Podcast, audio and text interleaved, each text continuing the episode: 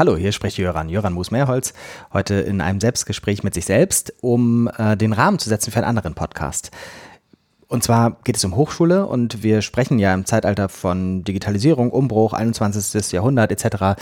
sehr gerne davon, dass die Hochschule ganz dringend neu gedacht werden müsste. Und es gibt ganz häufig Vorträge, ähm, in denen gesagt wird, wie würden wir die Universität neu erfinden, wie würden wir Hochschule neu denken etc. Und da gibt es jetzt ein Beispiel aus den USA, genau gesagt aus Kalifornien, noch genauer gesagt aus dem Internet. Die haben das nicht nur gedacht, sondern tatsächlich gemacht. Also richtig komplett Hochschule neu gedacht und umgesetzt. Und die sind jetzt fertig. Also die ersten Studenten sind durch. Und das finde ich enorm spannend. Und jetzt war ich in San Francisco und habe den Gründer getroffen. Die Hochschule heißt Minerva, so wie die griechische Göttin Minerva. Und der Gründer heißt Ben Nelson. Das äh, Interview kann man ab sofort in der Edukativ FM Podcast Reihe hören. Das ist quasi der, die große Schwester von Jöran ruft an. Das Ganze ist auf Englisch und beginnt relativ schnell und ohne großen Einstieg. Und in diesem Podcast hier bei Jöran ruft an, dachte ich, mache ich sozusagen ein vorgeschaltetes ähm, Vorgespräch mit mir selbst, ähm, um einmal zu erklären, was Minerva so ausmacht. Und dann kann man besser Ben Nelson zuhören, der das Ganze nochmal genauer erzählt. Die Geschichte erzähle ich jetzt mal biografisch. Ich war ungefähr 2012 zu Gast am MIT Media Lab. da waren verschiedene Leute, unter anderem Menschen aus Kalifornien, die gesagt haben, in der typisch kalifornischen Bescheidenheit, wir wollen die erste neue Elite-Universität des neuen Jahrtausends gründen. Und dann haben sie so erzählt, was sie machen wollen. Unter anderem haben sie erzählt, sie wollen halt die besten Lehrenden der Welt haben. Und dann haben sie gemerkt, oh, die besten Lehrenden der Welt sind schon irgendwo und sind da wahrscheinlich auch ganz zufrieden und gehen da wahrscheinlich nicht weg, um irgendwie für ein kalifornisches Start-up zu arbeiten. Und daraus äh, ist die Idee entstanden, dass sowas wie Vorlesungen sowieso ganz wegfallen kann, wenn man Elite sein will und Elite-Studierende haben will. Aber auch sowas wie Seminare müsste man dann halt über die Webcam organisieren und online machen, weil das könnten die besten Lehrenden der Welt vielleicht machen. Die würden sich vielleicht ein paar Stunden die Woche hinsetzen für ihre Webcam, ähm, wenn sie dafür ihren alten Ort nicht verlassen müssten. Das heißt, diese Idee, das Studium um viel um, um online herum aufzuziehen, ist gar nicht daraus entstanden, dass man unbedingt was digital machen wollte, sondern aus einem pädagogischen Bedarf, nämlich dass man gesagt hat, wir wollen die besten Lehrenden der Welt haben ich habe damals das ehrlich gesagt nur so halb verstanden und habe, glaube ich, gedacht, die wollen irgendwie Adobe Connect neu erfinden und war nicht so super beeindruckt. Habe das aber in den Jahren danach weiter verfolgt und ähm, war immer beeindruckter und jetzt, wo ich da war, noch beeindruckter. Sie haben es tatsächlich umgesetzt und sehr viel von ihren Versprechungen eingelöst. Ihre Versprechungen waren, dass man ein quasi nach amerikanischem Bild äh, Elite-Studium für einen Bruchteil des Geldes machen kann. Also sowas wie für, für ein Drittel des Geldes, für das man sonst irgendwie an, an Penn oder äh, Harvard oder sowas studieren kann.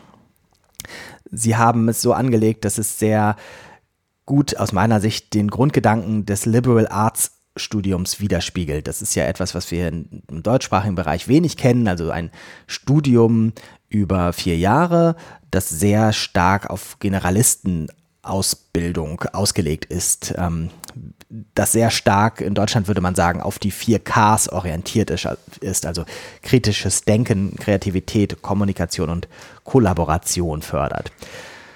Sie haben es sehr stark geschafft, das konsequent zu machen ähm, in, in der Lehre, so wie eben beschrieben wurde. Sie haben tatsächlich keine Vorlesungen.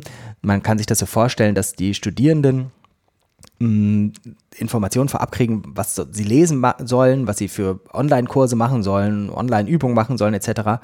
Und dann kann man äh, damit sozusagen in das Seminar gehen. Das heißt, man geht sehr gut in das Seminar über die Webcam. Die, die Studierenden sind tatsächlich auch sehr, wenn man so will, Elite. Das meine ich jetzt erstmal überhaupt nicht mit einem Beiklang werdend, sondern ähm, sie haben sehr, sehr hohe Bewerberzahlen auf Teilnehmerplätze oder auf, auf Studierendenplätze. Es war in der amerikanischen Presse ein ähm, großes Event, als das erste Mal Minerva sagen konnte, sie haben eine niedrigere Acceptance Rate als Harvard. Harvard war vorher sowas wie mit 2% der Bewerbungen werden dann zugelassen und Minerva ist da irgendwie dann nochmal drunter gekommen mit, ich glaube, 1,6% der Bewerbungen werden zu Studierenden. Und sie haben tatsächlich auch diese Online-Lehre sehr stark neu gedacht. im Sinne von, dass die Studierenden die ganze Zeit aktiv sein müssen. Das heißt, die Gruppen sind klein, 15 Studierenden mit einem äh, Dozierenden und äh, alles an Input gibt es halt vorher als Text äh, zu lesen. Und dann wird halt die ganze Zeit irgendwie diskutiert und in Kleingruppen aufgeteilt und das teilweise sehr kreativ, teilweise mit sehr behavioristischen Modellen, dass beispielsweise einer unterbrochen wird, ein Studierender und gesagt wird, so und jetzt irgendwie zweiter, anderer Studierender, setze mal diesen Gedanken fort oder widerspreche dem oder sowas. Es wird ähm, sehr viel digital gearbeitet im Sinne von, es wird mitgeschnitten, wer wie viel Redeanteil hat, sodass der ähm, Lecturer sozusagen ein Ampelsystem hat, wer hat lange nichts gesagt. Ähm, also ein wirklich sehr ähm, radikal neu gedachtes Studium. Der erste Jahrgang ist durch.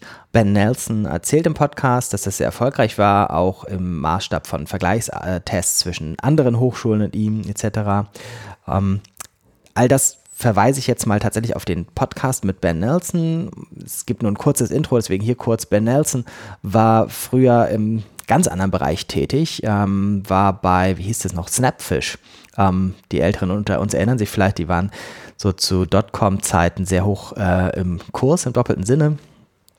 Fotoplattform, die auch Ausdrucke äh, etc. angeboten hat, wurde dann von HP gekauft und Ben Nelson war dann aber damals Präsident von, von Snapfish. Und Ben Nelson hatte damals ähm, gesagt, wie kann man das Studium neu machen, sehr aus seiner Biografie überlegt. Er war selbst Absolvent bei Penn State und ähm, hat sich gedacht, irgendwie, das müsste man noch ganz anders organisieren können und was machen, dass es nicht immer teurer wird und dass es nicht immer ineffizienter wird und dass das nicht immer weniger die Grundausbildung wird, die eigentlich er sich unter Education vorstellt. Also er sagt, das größte Problem, das größte, was man lernen muss als erstes, ist überhaupt eine Aufgabe vernünftig zu beschreiben und zu definieren und zu erkennen. Und ähm, mehr dazu im Podcast. Wir hängen mal an diesen Podcast hier bei JRA noch zwei oder drei Zitate an, ähm, die Ben Nelson im, im, Podcast bei Edukativ FM sagt und hoffen, dass wir damit viele Menschen einladen können, den Podcast bei Edukativ FM zu hören und vielleicht auch gleich zu abonnieren. Gibt es auch bei Spotify und so weiter, aber kann man auch einfach über den Podcast-Catcher seiner Wahl abonnieren. Der Podcast heißt Edukativ mit V am Ende, edukativ.fm. Danke, bis bald. it gets us to start thinking about, well, what's next? How can we take Minerva to the next level? How do we make it even more open and equitable uh, and, and continue to refine that process? How do we make it more connected to the real world uh, and have even more work and project based learning that is incorporated into the fabric of what it is that we do as opposed to an add-on uh, or an attachment and so we're constantly thinking about how to make minerva even more of a model university for universities around the world to follow